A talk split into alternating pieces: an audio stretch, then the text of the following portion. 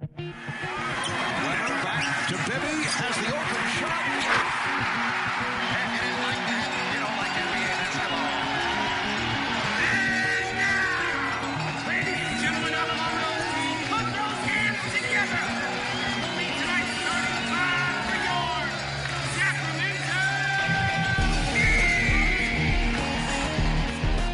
starting five for your Sacramento Kings. Welcome to the Kings Insider Podcast on csncalifornia.com. Introducing your host, Sacramento Kings insider, James Ham.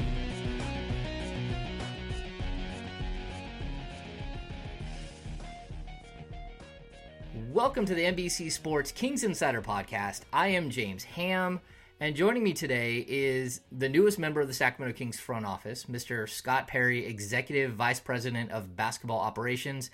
Scott, how are you doing? I'm doing very well, James. Thanks for having me on. So are you getting your feet wet in Sacramento? You're getting grounded and figuring out how to get everywhere, or is it just like a whirlwind for you?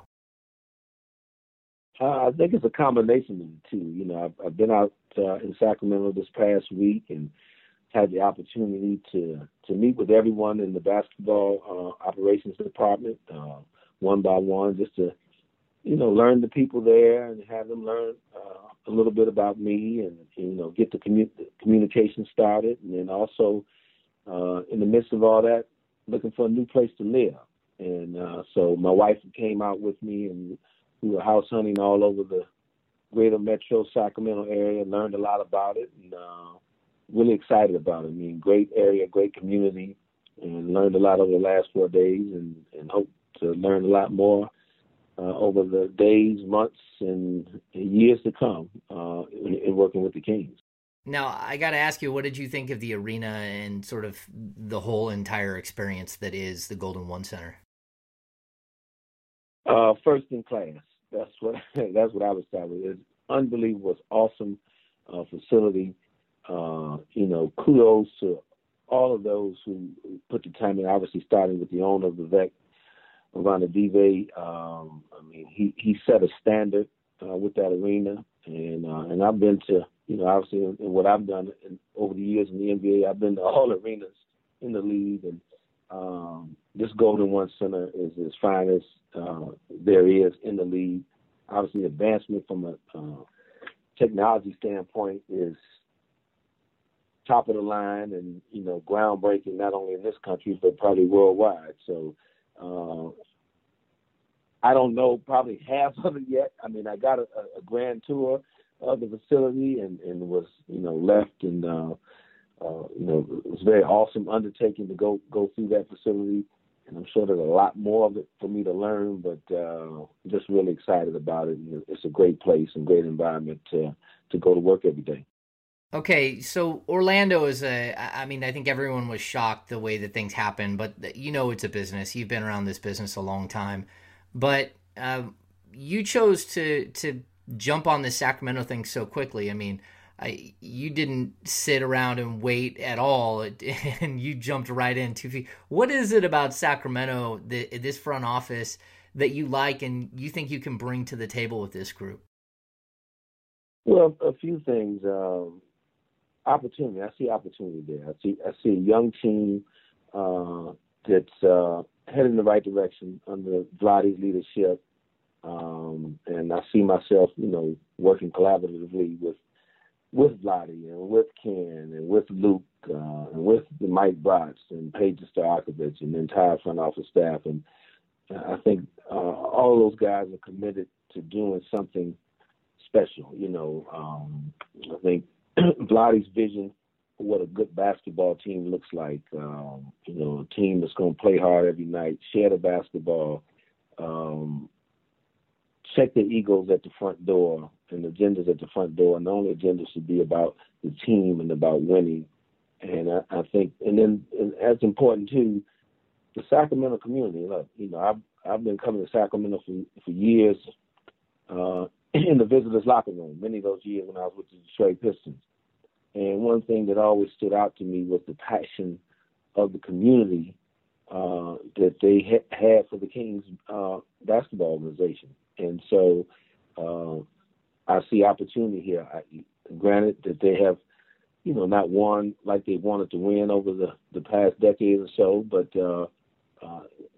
as you know, in sports, you know, things can be turned around and things can be changed. And I just think at this point in time, the ingredients are there to make a difference. I saw myself being able to contribute in a big way to that and making that a reality that this franchise becomes a winner once again.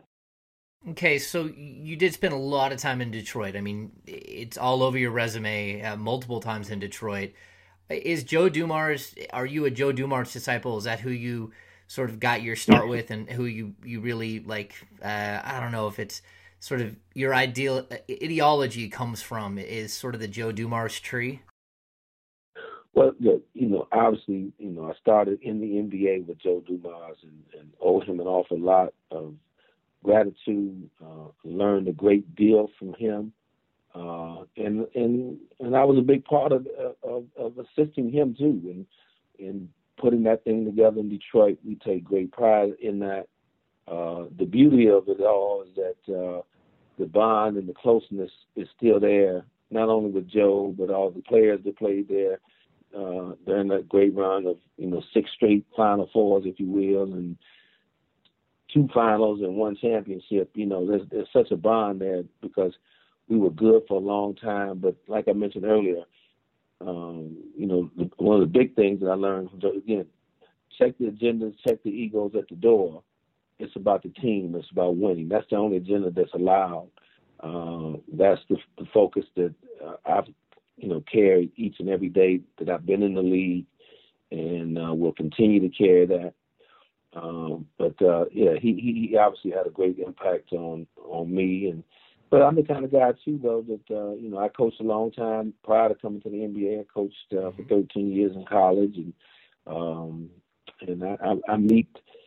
I know a lot of people in this business, and a lot of people have been helpful, and you know, I've observed or exchanged ideas with various people, not only in basketball but in football as well too, just to, you know, learn about you know, building teams and what winning structures and corporations look like, and so that's my training that I bring here, and that's my focus that I bring here to the Kings. And hopefully, that again, it can be helpful in putting this organization in the right direction.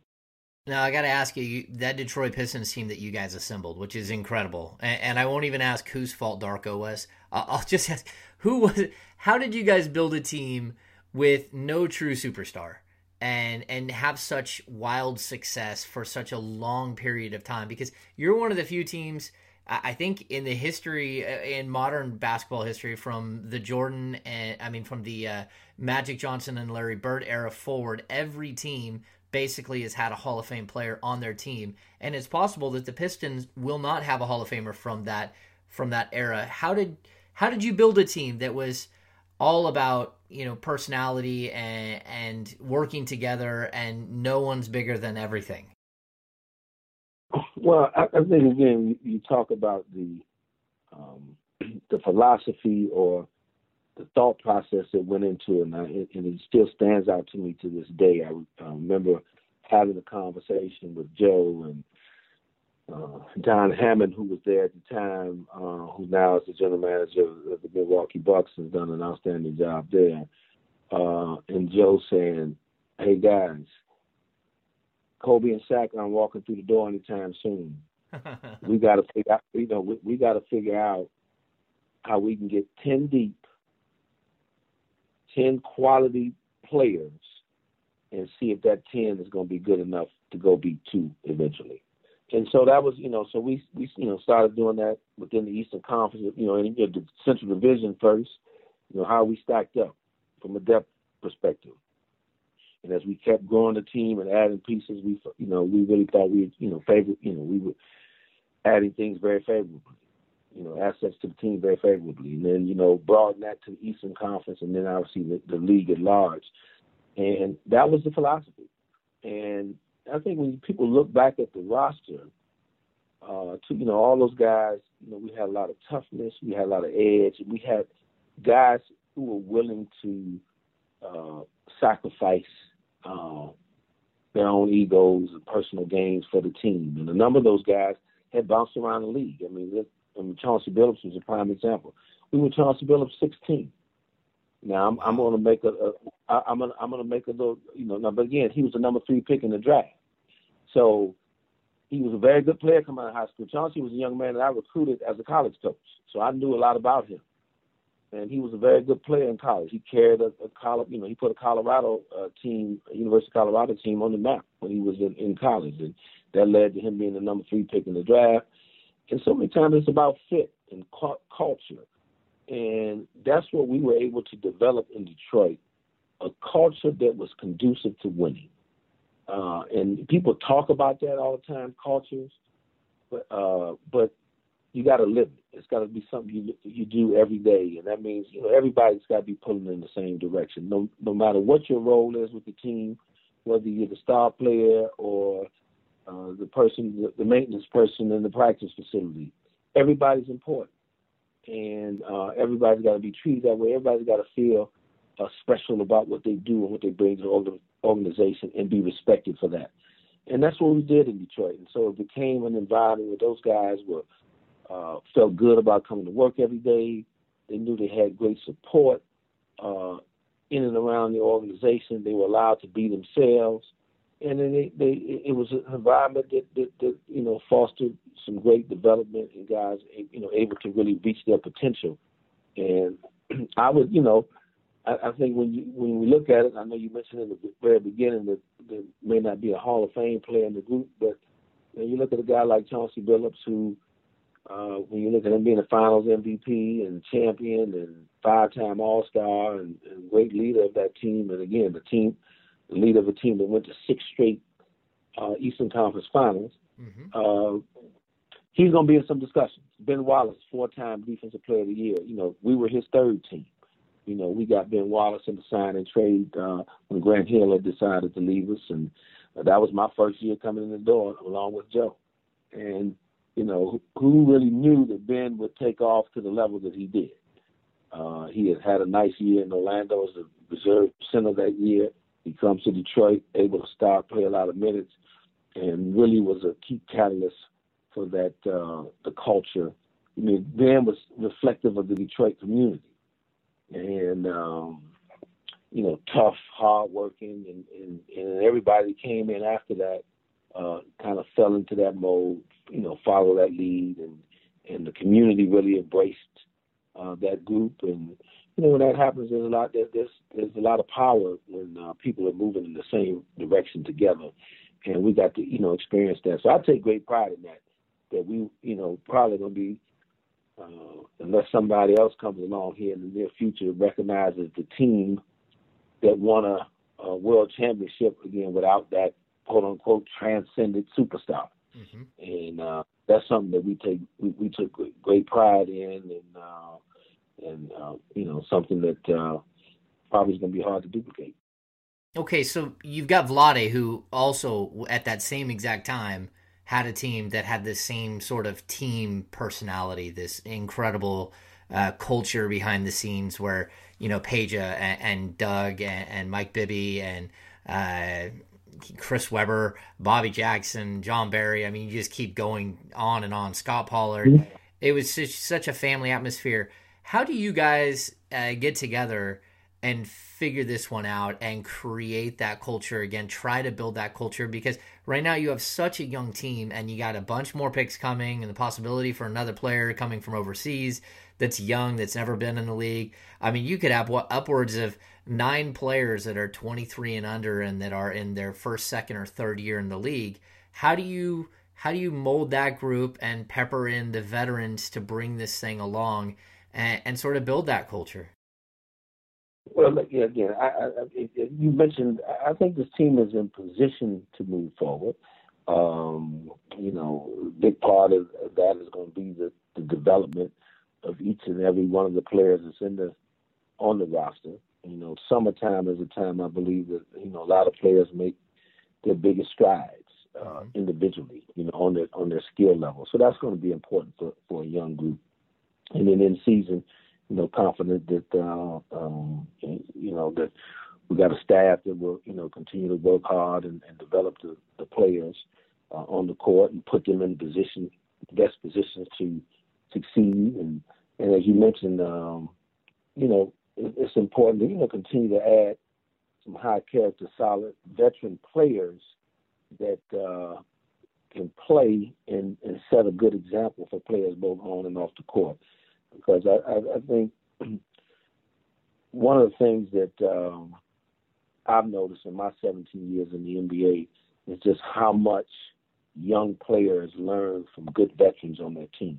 Mm-hmm. When they have to compete, first of all, they learn how to compete. Because the veteran, due to his experience and talent level, a lot of times is going to be much further ahead, and it forces the young guy to focus and become more consistent when he's trying to compete and get minutes from this veteran player. And then when he's watching this veteran player in games and close out games, or how he prepares for practice, and how he responds to coaching, and all those things. I think it's going to be critical, for a young group moving forward is just, having that in our locker room too, that veteran talent leadership is going to be important to bringing those, like you mentioned, those 23-year-old ball players or less along. All right, you've had time to look at this draft. I don't want to keep you all day. You're a busy man. You got to pack. You got to move out here.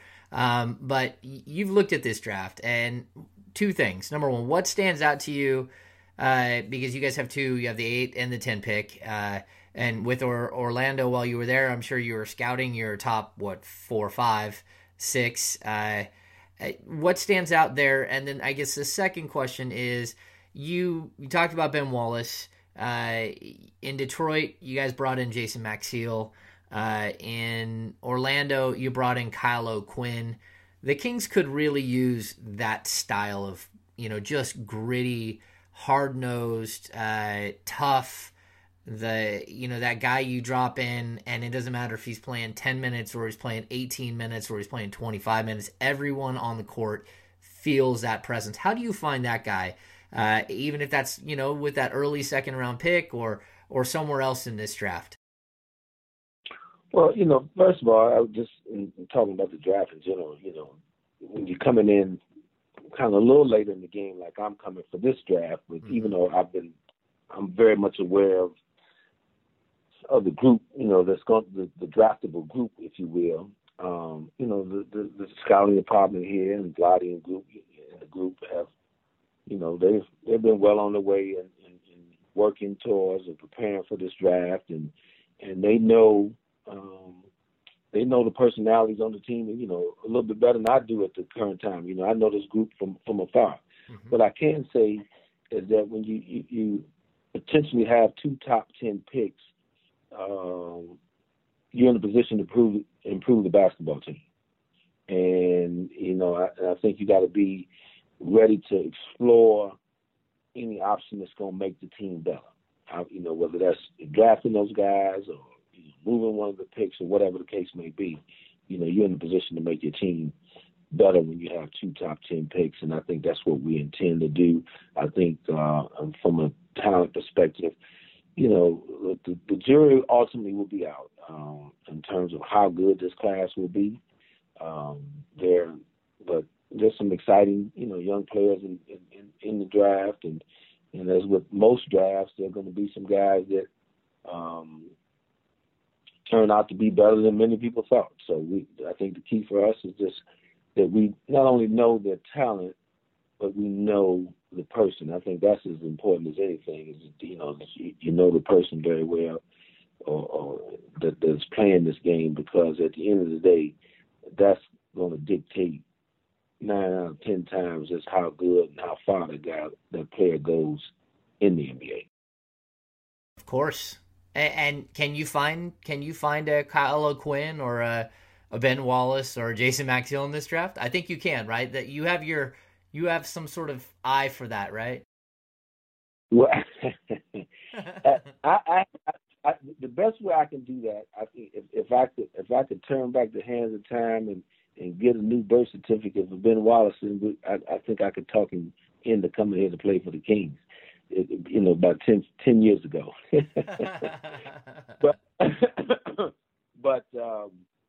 But those guys, obviously that type of player is I think as you look at any team that competes for a championship, you're talking about what we really started this interview talking about, guys who are selfless, who are tough, who are about the team, who bring some edge to the locker room. Those guys are invaluable when you talk about, putting together a winning basketball team. You need a couple of those guys. So hopefully we'll be able to find one or two of those guys during my time here, and they'll be successful in helping all of us reach our goal. All right. Well, it's been a pleasure. Thanks so much for joining us. I can't wait to meet you once you actually get your feet on the ground here in Sacramento, and I'm sure we'll have you on the podcast again. Thanks so much for dropping by.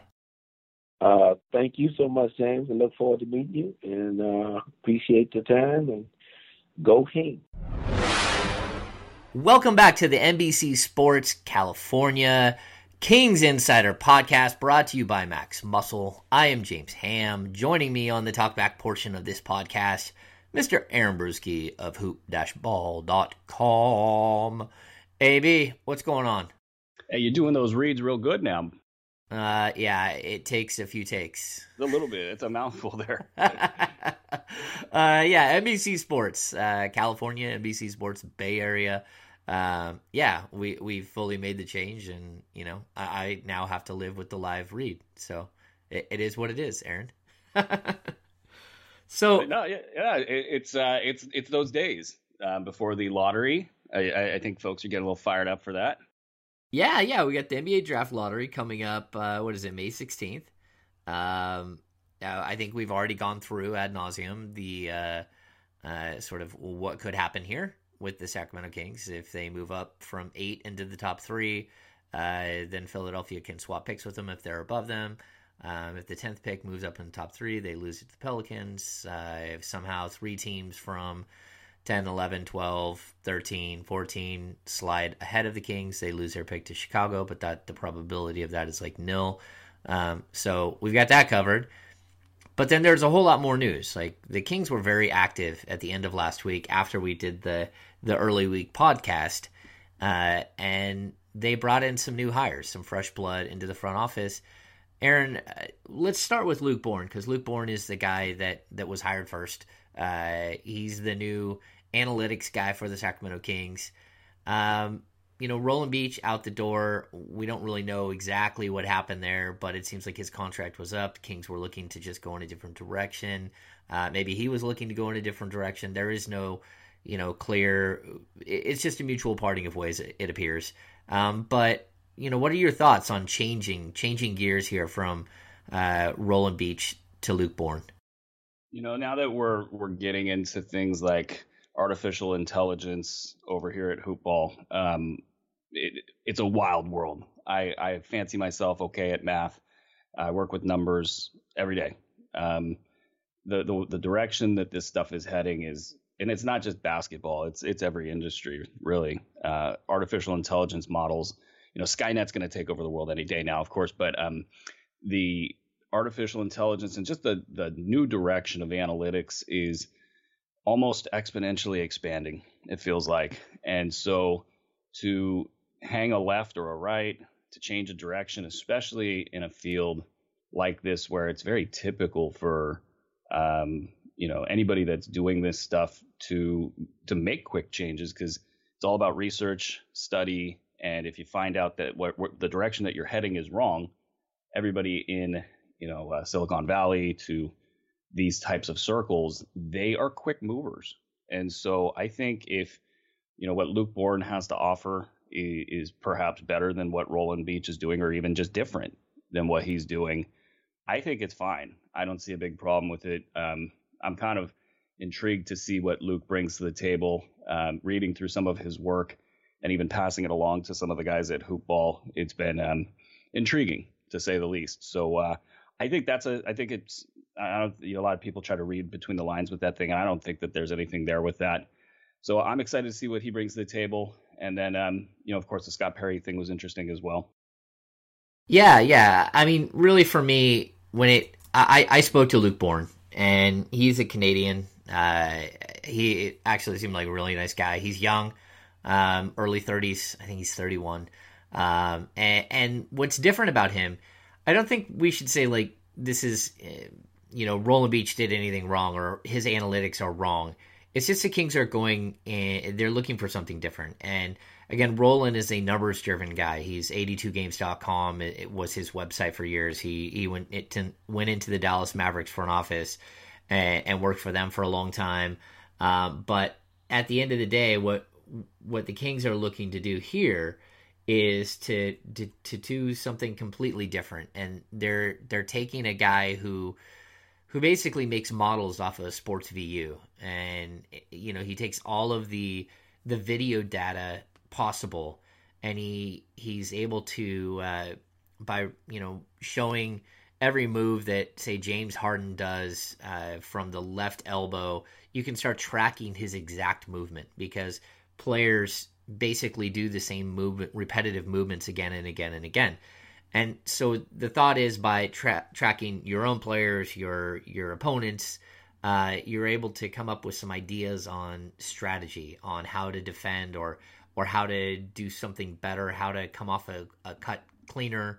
And so basically you're able to take these models and then make videos for your coaching staff and say, look, this is what we're talking about. Like, here's a rough model of the sketch. Here's where, you know, these little blurred lines is where this guy goes every single time. So we can track that and see that he's within, you know, 2 feet every single time he's making an arc at the top of the key.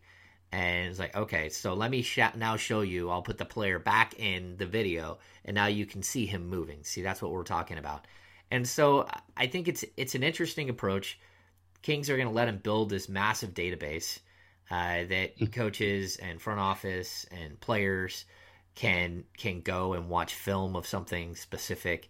But Aaron, the thing that I thought was impressive is that Luke Bourne said, look, I think one of the issues that analytics has is that you have a coaches meeting or a front office meeting with all these people in a room, and they say, okay, what do you got for us? And a guy like Roland or Dean Oliver, they walk in and say, okay, well, the analytics say this.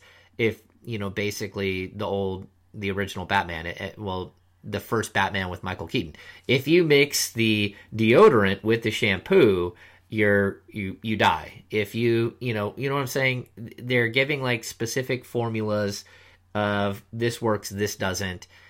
These two players work together on and off court. All the statistics, right?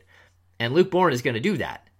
But on top of that, he's going to walk in the room and say, what is it that you need from me? What is it that I can get for you, that I can get from you from the film and from all of the analytics to help you do your job better? Do you need to know who the best pick-and-roll coverage is in the league, how they do their pick-and-roll coverage, and how can you emulate that pick-and-roll coverage? And okay, let me get you all of the data, and then let me put it in a package that's consumable. And I think that's interesting. And I don't know that it will work, but I know the Kings are going to invest heavily. It's not just Luke Bourne. 5 or 6 staff members he'll be able to hire to really forward this thing. So I'm intrigued by it. That's the most excellent Michael Keaton Batman reference. I was going to see how you pulled that together. Oh, yeah. Full circle there. You know what I mean, though? It's like you can't mix the blush with the lipstick or you're dead, you know? Well, you know, and also it's just funny listening to this stuff, because the analytics guys always want to build the biggest database. And one thing about Mark Cuban, which is just kind of a random circumstance that Roland used to work over there, is Mark Cuban was, I forget the exact quote, but he said something like, you know, every team has analytics now. You know, when they had it 15, 20 years ago or however long ago, they were able to do these very simple things that were very effective. And now the entire league has access to all of those same simple, almost, I wouldn't want to call them surface level things, but they're kind of surface level things.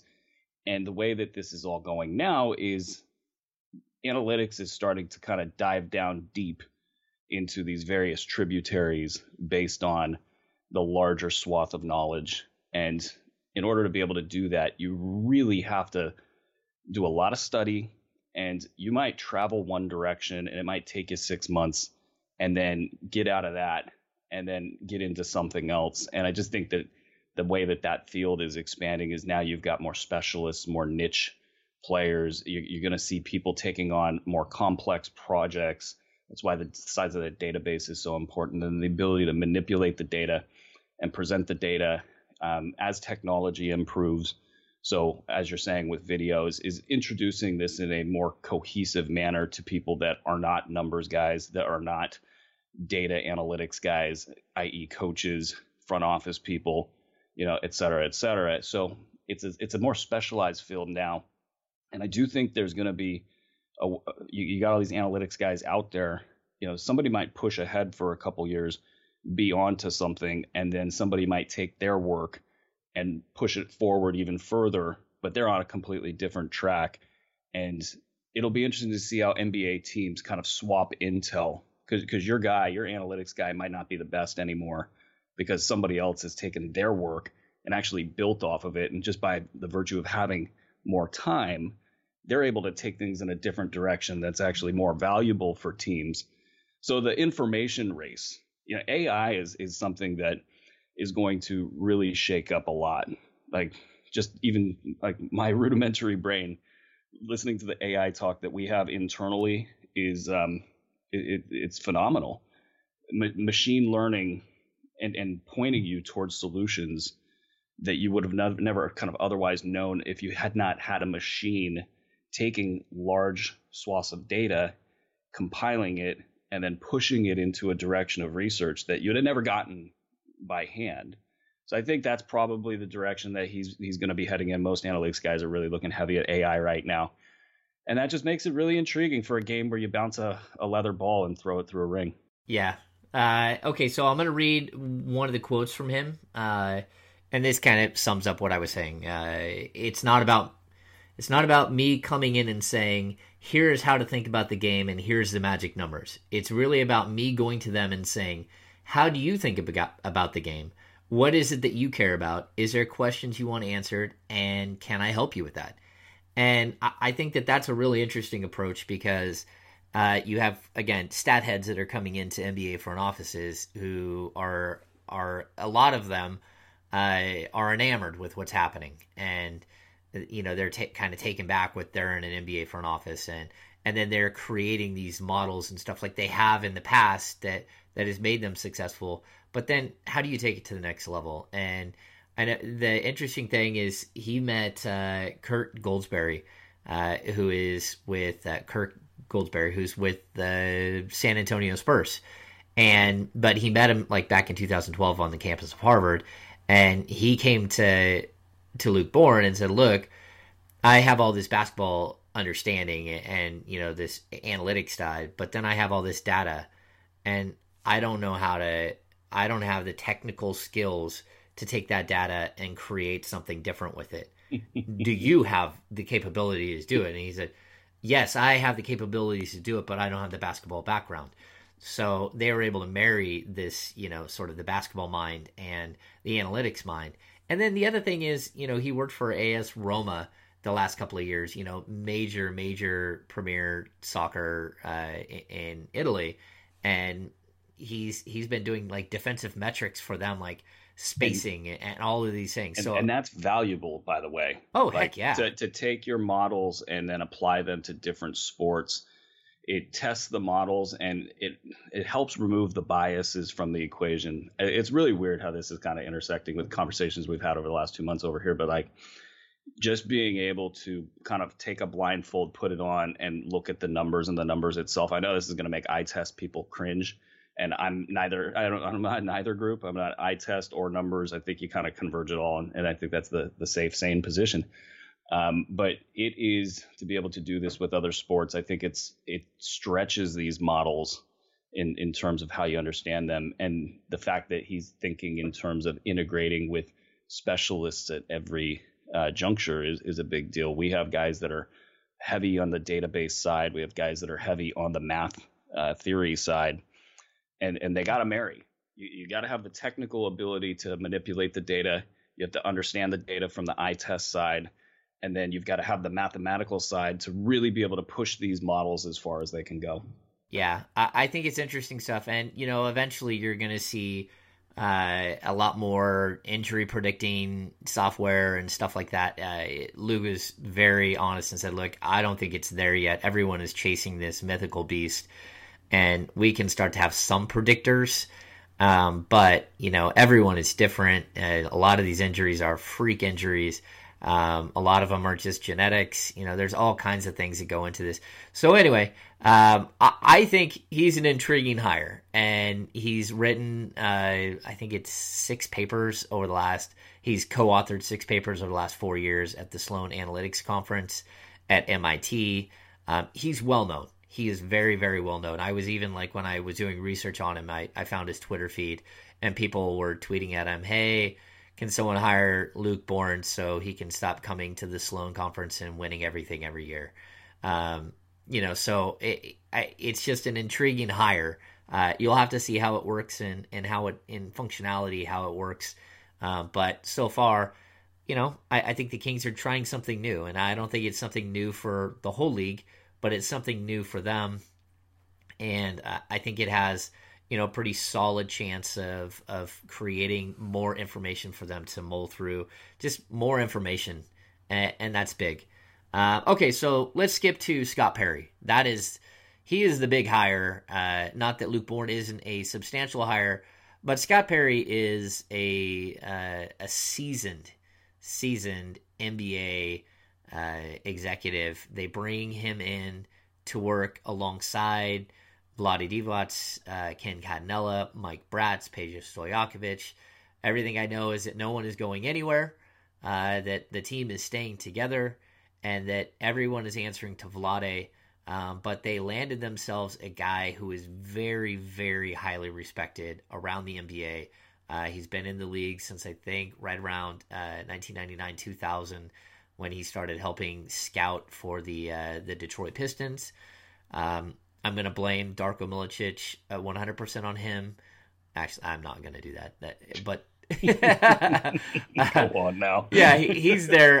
I mean, he's a Joe Dumars guy. He, you know, he spent the last 5 years with Rob Hennigan in Orlando, and I think this is an interesting addition because it's what everybody's been clamoring for. Can you go get somebody who is a full-fledged front office guy? And it's funny because Ken Catinella has been that guy in past jobs, maybe not all-encompassing because he was, again, an assistant GM, but also Mike Bratz has been a guy who's been in NBA front offices for 28 years. But this is the guy that they really think is going to help them sort of shore up everything. And I don't know, Aaron, I'm okay with additions. This is something that we've talked about in the past. Vlade needed more help, and that's understandable. And now they've gone out and they've added another piece to the front office that I think makes a ton of sense. Yeah, I wonder how much the success of Vlade's draft has had to do with the way that this is all panned out. There was, you know, a lot of talk just floated around, whether it's inside of Sacramento or outside of Sacramento, that Vlade, you know, might have been a little bit at risk. And the fact that you see these draft picks all panning out, I can't think of anybody that's even a close second in that draft as far as how it all went down. And so, you know, pulling the trigger, you know, in part of a decision-making process to trade DeMarcus Cousins, and seeing the team, you know, have the cloud lift out from over the top of it and everything that's transpired since then, I feel like that has put Vlade in a nice spot to continue forward. And the addition of Scott Perry almost locks that in my opinion, because it adds, well, there won't have any shortage of experienced voices now in the front office. The fact that Orlando chose to let him go was a little bit surprising, and I think the Kings moved quickly to scoop up somebody that not just passes the sniff test, but exceeds it. And so, you know, while you can look at some of the stuff that Orlando has done with a very, very skeptical eye, Rob Hennigan in particular, you know, Scott Perry is, you know, those weren't his decisions per se. And so I think that, you know, the Kings now sit on a respectable front office. They sit on a nice young cache of players, and now they just have to kind of tie it all together in this draft. It'd be interesting to see how these voices all work together in concert, because they got choices, and they've got a lot of different directions they can take this thing. Do they keep going young, you know, with a large group of players? You know, how do they handle Bogdan Bogdanović? If I could talk today, how do they go forward with this? You do now have a lot of voices in the room. I think Ken will probably take a little bit of a back seat, though. A lot of people in the organization felt like Ken was going to be, you know, a potential next guy if Vlade was headed out for whatever reason. So you got three good voices there. I'm kind of wondering what they're going to do with this draft. Yeah, I'm wondering too, because this draft is getting more and more interesting as we get closer to it. And, you know, we don't know anything again until May 16th as far as where they'll draft. And if you just presume that they'll be 8 and 10, I think that's pretty safe, because the odds are really high that they'll either be at 8 or 9 or 10.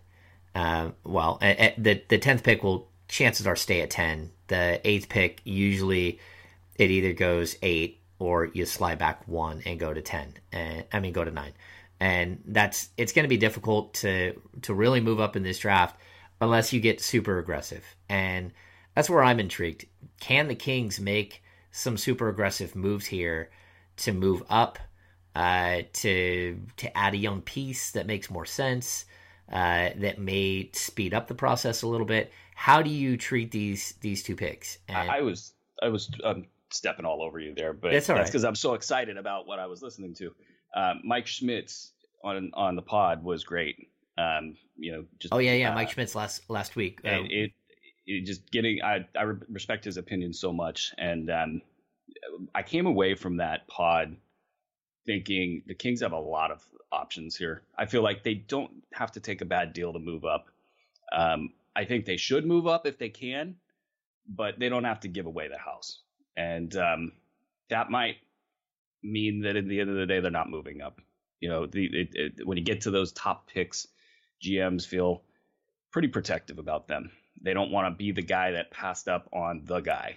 And so if the Kings look at 8 and 10 or whatever it ends up being, and they think that they can get, say, De'Aaron Fox, I don't know how likely that is, but Jonathan Isaac, Frank Ntilikina, you know, even listening to you guys talk about Dennis Smith, I'm probably not sold there, but there's arguments to be made. I think that you can fill that point guard position with the 8 and 10. I think you come away with one of these point guards. It would be shocking if you didn't. Yeah, I think so too. But the question is, specifically with Ntilikina, how far away is he? And then with Dennis Smith, it really comes down to, is he a guy? Is this the right locker room for him? It's a young locker room. Is he a guy that will accept sort of the opportunity and run with it, or is he a guy who isn't going to do the work? Who's going to be a lot about himself? Who's going to focus everything on getting his numbers as opposed to helping his friends? And I think we're seeing a lot of that right now, right? Like the Patrick Beverley comments to me in the playoffs after they bounced OKC, and having, you know, Russell Westbrook talking trash to him, saying, "Yeah, you know, I just went for 40 points." And he said, "Yeah, but you took 34 shots to get there." And I thought to myself, you know what, man? That's a really, really smart response by Patrick Beverley. First of all, they don't make him much better than Patrick Beverley. So yeah. He's been a hoop ball favorite for years. Here's the thing with Dennis Smith. He's small. He's a shrimp. He's not that small, though, and he plays big. Although, you're right, he isn't big, and his wingspan is 6'3" as well. Yeah, that's all. But you know what? You got to look long term here. You know, and I, you know, as much as I think Garrett Temple should start and, you know, think highly of him. I don't think that projecting in the future, you're projecting beyond 2 to 3 years. So you're really looking at somebody like, you know, any of these guys and trying to figure out how do they mesh with guys like Buddy Hield and on down the line. And so if Buddy's not going to be an above average defender, I think you really have to look at point guard and say, if we're not getting an elite skill out of this guy offensively, you know, can we then trend more towards defense, passing, and toughness? And, you know, all of, you know, start checking the other boxes, because eventually Buddy Hield's got to step into, you know, a starting shooting guard, you know, role. Yeah. I think that's what everybody in the organization's hope is. So that's, you know, why Ntilikina to me is intriguing. You know, De'Aaron Fox, I think he doesn't fit that profile, but he might be good enough to where it doesn't matter. And so obviously above, you know, that, you know, Ball and Fultz, I think are, you know, the guys that you want to trade up and try and get. Yeah. You know, we'll see how that goes. But those are the two targets that I really like, you know, at the point guard position. But it could be the case that Dennis Smith is the guy on the board at that point in time. And at least he's got a chance. Man. At least he's got a chance. You're not looking to, you don't have to hit a home run if you're the Kings. Like, and one thing I always caution with you know, lottery point guards is you have to know when to get away from those guys. If you were an Emmanuel Mudiay guy, you know, over the last 2.5, 3 years, that's painful. That's really held the Nuggets back, is they've got to see that bet out. Elfrid Payton in Orlando, he picked up the pace over the last 2 months, but that's A, one of the reasons that Rob Hennigan got let go. It's B, one of the reasons that Scott Skiles left, is because the organization was so tied to this guy. You know, they'd put so much of a bet on him from a general manager standpoint. You take your organization and you say, okay, here's 3 years on, you know, Dennis Smith, who's going to, you know, either make it or break it. And there's probably a better chance that he breaks it than he makes it. But if you're drafting and you're the Kings, yeah, of course, this is great. You can pick him up, see if it works out. Just, you got to get off that bad bet within like 1.5 years if it's not working out. Yeah. And I think the one thing, like, people were so enamored with Wade Baldwin last year, and the Kings, they didn't see him as a starting NBA point guard. And that's why they didn't draft him with the 13th pick. They saw more promise as a positional player in Papagiannis. You know, you can argue that that's just crazy talk, but fact is, they think that 7'2" is a size, is something you can't teach. And no matter what, I'm still going to be able to put that guy out there down the road and have him be, you know, this gigantic person who at least is someone that can stand in the way and set picks and block some shots and at least, you know, play goalie, where they saw Wade Baldwin as someone they weren't willing to hand their team over to. And I think that's fine. I you know, in the long run, you know, you're always trying to gauge, you know, can I get a starting this? Can I get a starting that? Or should I really go for a guy that I think I know exactly who he's going to be? And it might not be great, but it might be something that we need, and we need long-term. And so, you know, it's like the best player available versus positioning. I think that it's always going to be a debate, and I think it should be a debate. You know, like, again, the Lakers, if somehow they land number 3 and the top 2 point guards are gone, and you're looking at the next guy is Josh Jackson, and you already have Brandon Ingram. Now, do you go back-to-back small forwards and risk, like, you know, pitting these guys against each other, or having Brandon Ingram look really bad against a more seasoned player in Josh Jackson, even though he's 19 years old? They're just a different style. So, I mean, you have to choose what's right for your team at the right moment. And I think it's always going to be difficult to choose, you know, between who's the most talented player and who's the best fit. But, you know, I don't know. I mean, the Kings have a lot of work to do here, and I want them to build with high character guys that make sense. Maybe Dennis Smith wins him over, and he is a high character guy. He's just been misrepresented. But there's also other red flags, like the fact that he's 6'3", 6 foot with a 6'3" wingspan. That's not good. The fact that he tore his ACL and missed in his entire senior year in high school, that's not good. These are things that, like, already stick out, that, you know, he has a little bit of, like, Eric Bledsoe game in him with Eric Bledsoe knee issue. And so, again, and the Kings could also move up to like 5. you know, or six. That's the thing with this draft is we're not going to know anything until the ping pong balls are put up. But, you know, they got multiple ways they can handle this. I think they're going to get a point guard. The question is just can they get Lonzo Ball? Well, that moving up to number 5 is huge. I mean, I think that that's what's Boston going to do. That's the other thing. There's a lot of questions in the top 3. Yeah. Like, we have to see, though. We have to see what the top 3 is. That's first and foremost. Right. You know, we need to see if Boston is in the top 3. We need to see if they're number 1, they're number 2, they're number 3. I mean, if they're number 3, I mean, Josh Jackson on that team with, you know, Jay Crowder, both of them playing together. And then, you know, I don't know what you do with last year's first round pick, but you know, you're putting yourself that. He's one of the most athletic people in the NBA right now, Jaylen Brown. I mean, start moving him towards 4 is my guess, but unfair in a way, and it'll really test the theory that you need like a star elite player to win in the league, because they're gonna have a bunch of guys that are kind of, you know, above average to, you know, that next tier, even above average. So but what's gonna happen, I think. You know, back to your previous points about, you know, Wade Baldwin and kind of how you approach this stuff. Papagiannis was just an out of left field pick. And the thing about the draft is you just don't know. I mean, I think Papagiannis is going to live up to his draft position at this point in time, just watching the improvement and seeing the Mark Gasol-like game of his sort of develop. He'll be close. He'll be close, right? Like, I think that's where we're at. If he cuts the weight, I think the sky's the limit, because his footwork is good. His shot is true, you know, not in the jump shooting sense, but he shoots a good free throw. And it's just something you can build off of. You see Mark Gasol step out and hit threes now. You know, when you're that height, it's very hard for the opposing players to even bother your shot. So if he can, you know, a la Brook Lopez, keep improving his shot, the footwork is there.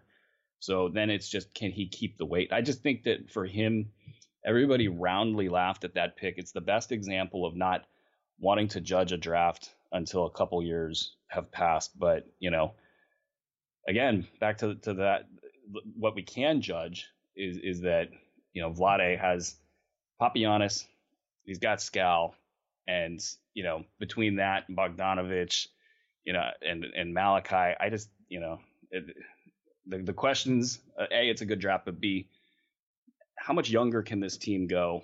So I feel like they can do a few things here. Package these picks, move up, maybe package them, move up to 5. If you really think, you know, that De'Aaron Fox is the guy, and I don't know what your thoughts are on that. I mean, he's really small, but, you know, the skill level's off the charts. Yeah, he's not small as in height. I mean, he's 6'4 plus, but he's slight of frame. He's narrow through the shoulders. I get what you're saying, but a lot of people compare him to Mike Conley Jr., and I mean, he's a smart player. Fair. He's an inline driver. I think I'm okay with that comparison. I think there are other comparisons too. But again, I'm willing to be smart and aggressive in this. I would like for the Kings to keep number 10 and use something else to move up from 8 to 5 or 8 to 4. But here's my point. If you can get in the top 5, I think we know who the top 5 are at this point. The top 5 are Fultz, Ball, Jackson, what's his name? Jayson Tatum, and De'Aaron Fox. I mean, that's your top 5, and it's possible that Monk or Markkanen moves into that top 5. But I think right now that's your top 5. And if I can get from 8 to 5 and retain 10, then I think you've done some huge things here, because number 5 gets you a guaranteed building block at a position of need. It gets you a starting point guard, or it gets you a starting small forward in year one with this young group. And I think that's huge. And so then at number 10, I like Isaac. At number 10, I like Frank Ntilikina. You know, I like Ntilikina even if you get De'Aaron Fox. I would go with both of them. You have a defensive guy and a guy who plays defense, but who also can push the tempo and really be, you know, an athlete for you. But my point is that there's ways to get up there. And again, I've mentioned this. If it's, you know, dealing with the Suns and taking back Brandon Knight's contract and just absorbing that contract 3 years at $45 million to move from 8 to 5 and giving up, Aaron Aflalo's contract, then I do it. I mean, honestly, I do, because I think that you're going to have issues filling cap space anyways.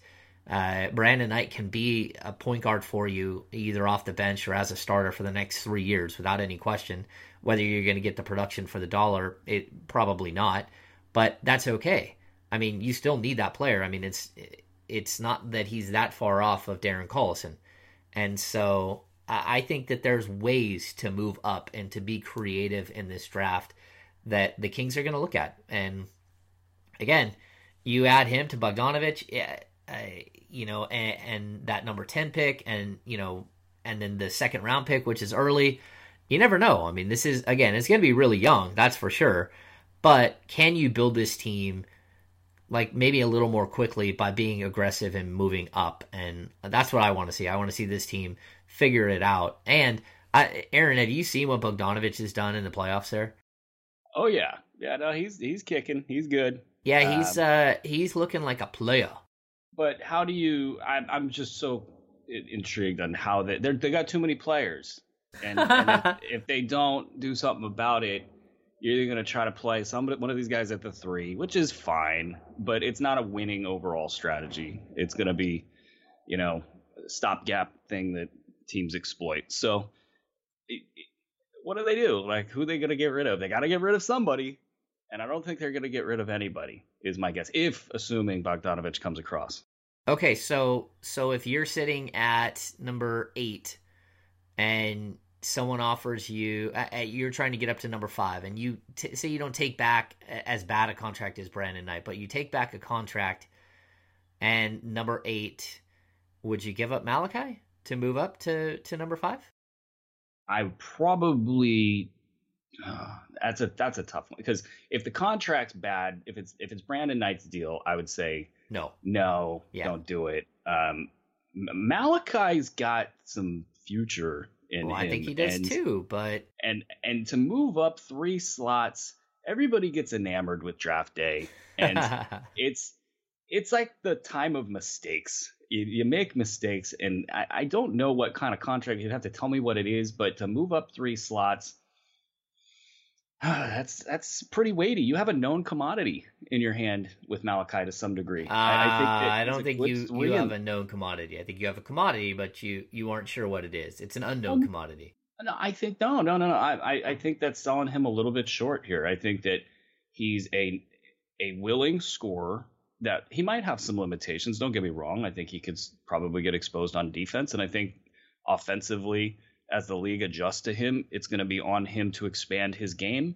And there might be even issues involving kind of shot selection, effort, basketball IQ, because he didn't show that very well in college. And he came into the league, and I thought he addressed a lot of that. So, yeah, it's not all gravy there. But I when you get somebody that gets it, you just got to forget about the draft positions. I mean, look at Isaiah Thomas. Look at, Skal. Look at. But we're talking about. I mean, not to bash Malachi, because I think Malachi has a future in the league. He averaged 3 points a game on the season. He only played that much. He only played like 22 games or something like that because they needed a bucket, and they needed a veteran bucket. In the times that we was put into that position, which was not that much, he responded, and to me, answered those questions. Like, if he's going to do that in his rookie year, I think he's going to have no problem doing that in future years. And again, like, can he lock down the 3 in a way that you want him as your third or fourth guy on a very competitive basketball team? I'm not sure, but I do think that he could be a key rotation guy on a good team. You look at Josh Richardson in Miami, kind of like a young guy that's able to give you good, solid minutes in the playoffs, really be a factor. And I think that he could be a factor on a good team. So I don't know that I don't think I would make him the bait. I might make Bogdanović the bait. Interesting. I don't think I would do that at all. I think Bogdanović is matured. I love his game. I think that he's going to be a fine NBA player. I think, CJ McCollum Light, I've said that a bunch of times, but you're overstocked Like you really are pushing it if you're gonna have those three guys playing. And make no mistake, Garrett Temple should play 32 minutes for this team. It's basketball hearsay if he doesn't play that much, because he's going to lock down your opposing one every single time. I mean, that run in the first 40 games of locking down the league's best and brightest MVP candidates, Russell Westbrook, James Harden, making them not score. Yeah. You don't find that anywhere else. No, so, I agree. And I'm not saying put him out. I'm just saying, like, look, they do have a lot of bodies and a lot of young bodies. And if I have to give up one young player to move up and get what I think is a guaranteed starter. Well, who would you pick if you could do that? If I move up to if you move up to five and you could have your way, you know, realistically speaking, you're not going to get Fultz, probably not going to get Ball. You're not going to get Ball. You're not going to get Josh Jackson. I take whoever's left between Tatum and Fox, and I'm fine with that. I think that if you take whoever's left between Tatum and Fox, then you found yourself a bona fide starter at that position. I mean, it may take a year or two before they're like who they're going to be, but I mean, I don't think either one of them start in year one anywhere different than the spot that Skal Labissière starts in year two. I think that they're both right there where they're guys who come in. And I mean, again, if you're going to go super young, I mean, if you think about that, if you had Tatum, I guess if you put the gun to my head, I would probably do it.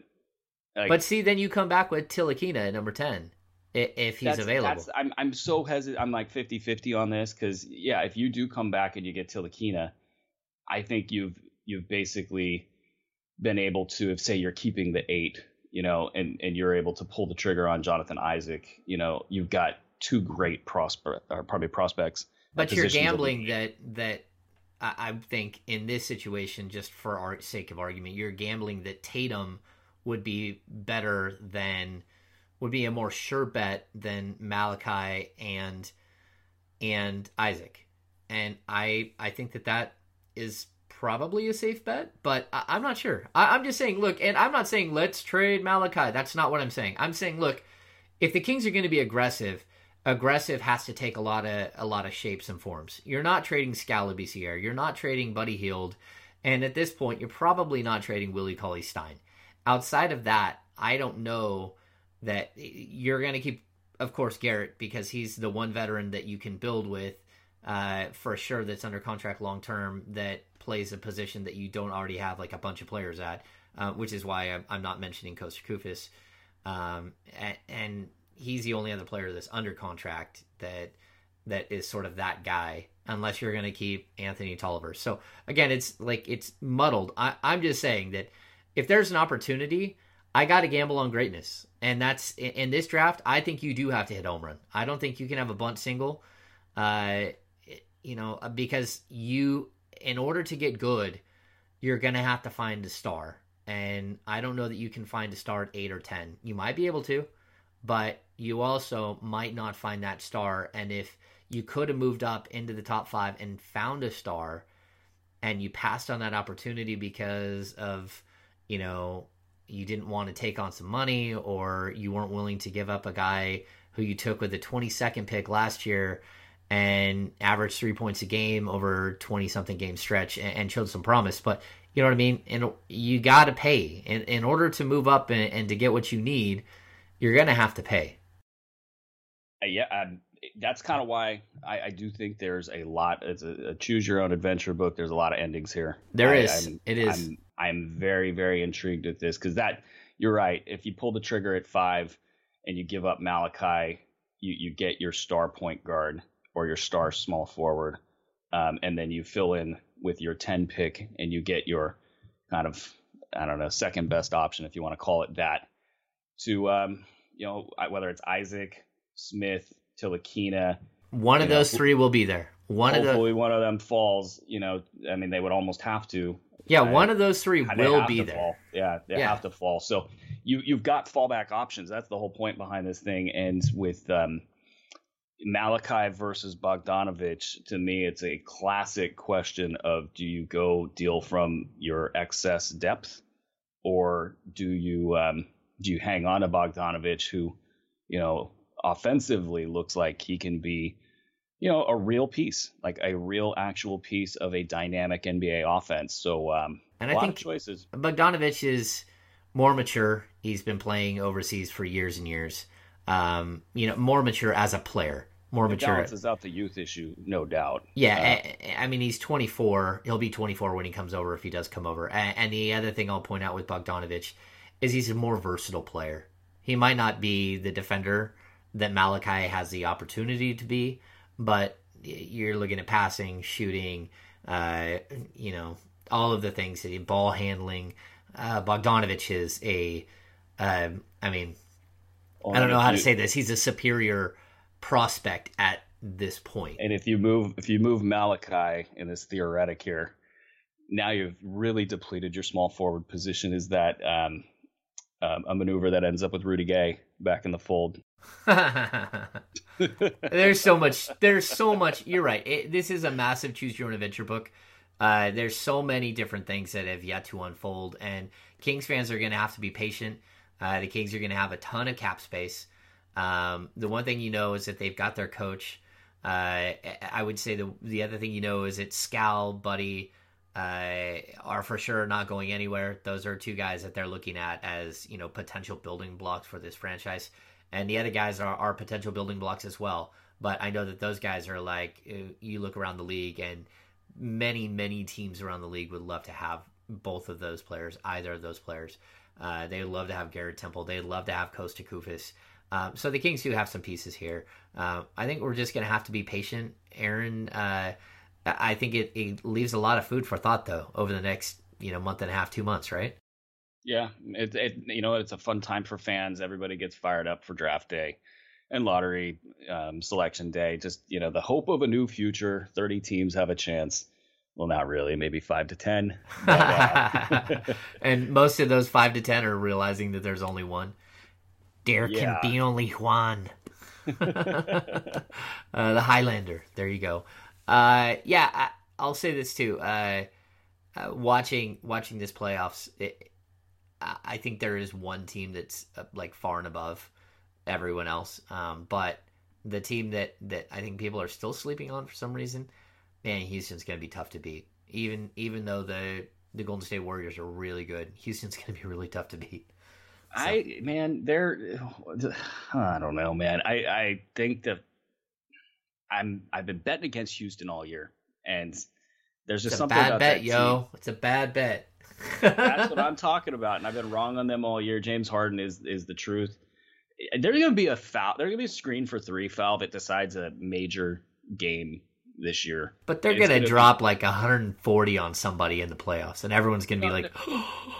What I'm talking about is this isn't even related to the Rockets. This is just this stupid play where you're going for a screen and roll above the 3-point line, and the contact between the screener and the defender that's on the ball is happening. That's the point of the pick and roll. Yeah. And now the offensive player knows that they can get a defender out of position, rise, attempt a three, create contact, and it's going to decide a game. And, you know, James Harden's one of the best at it.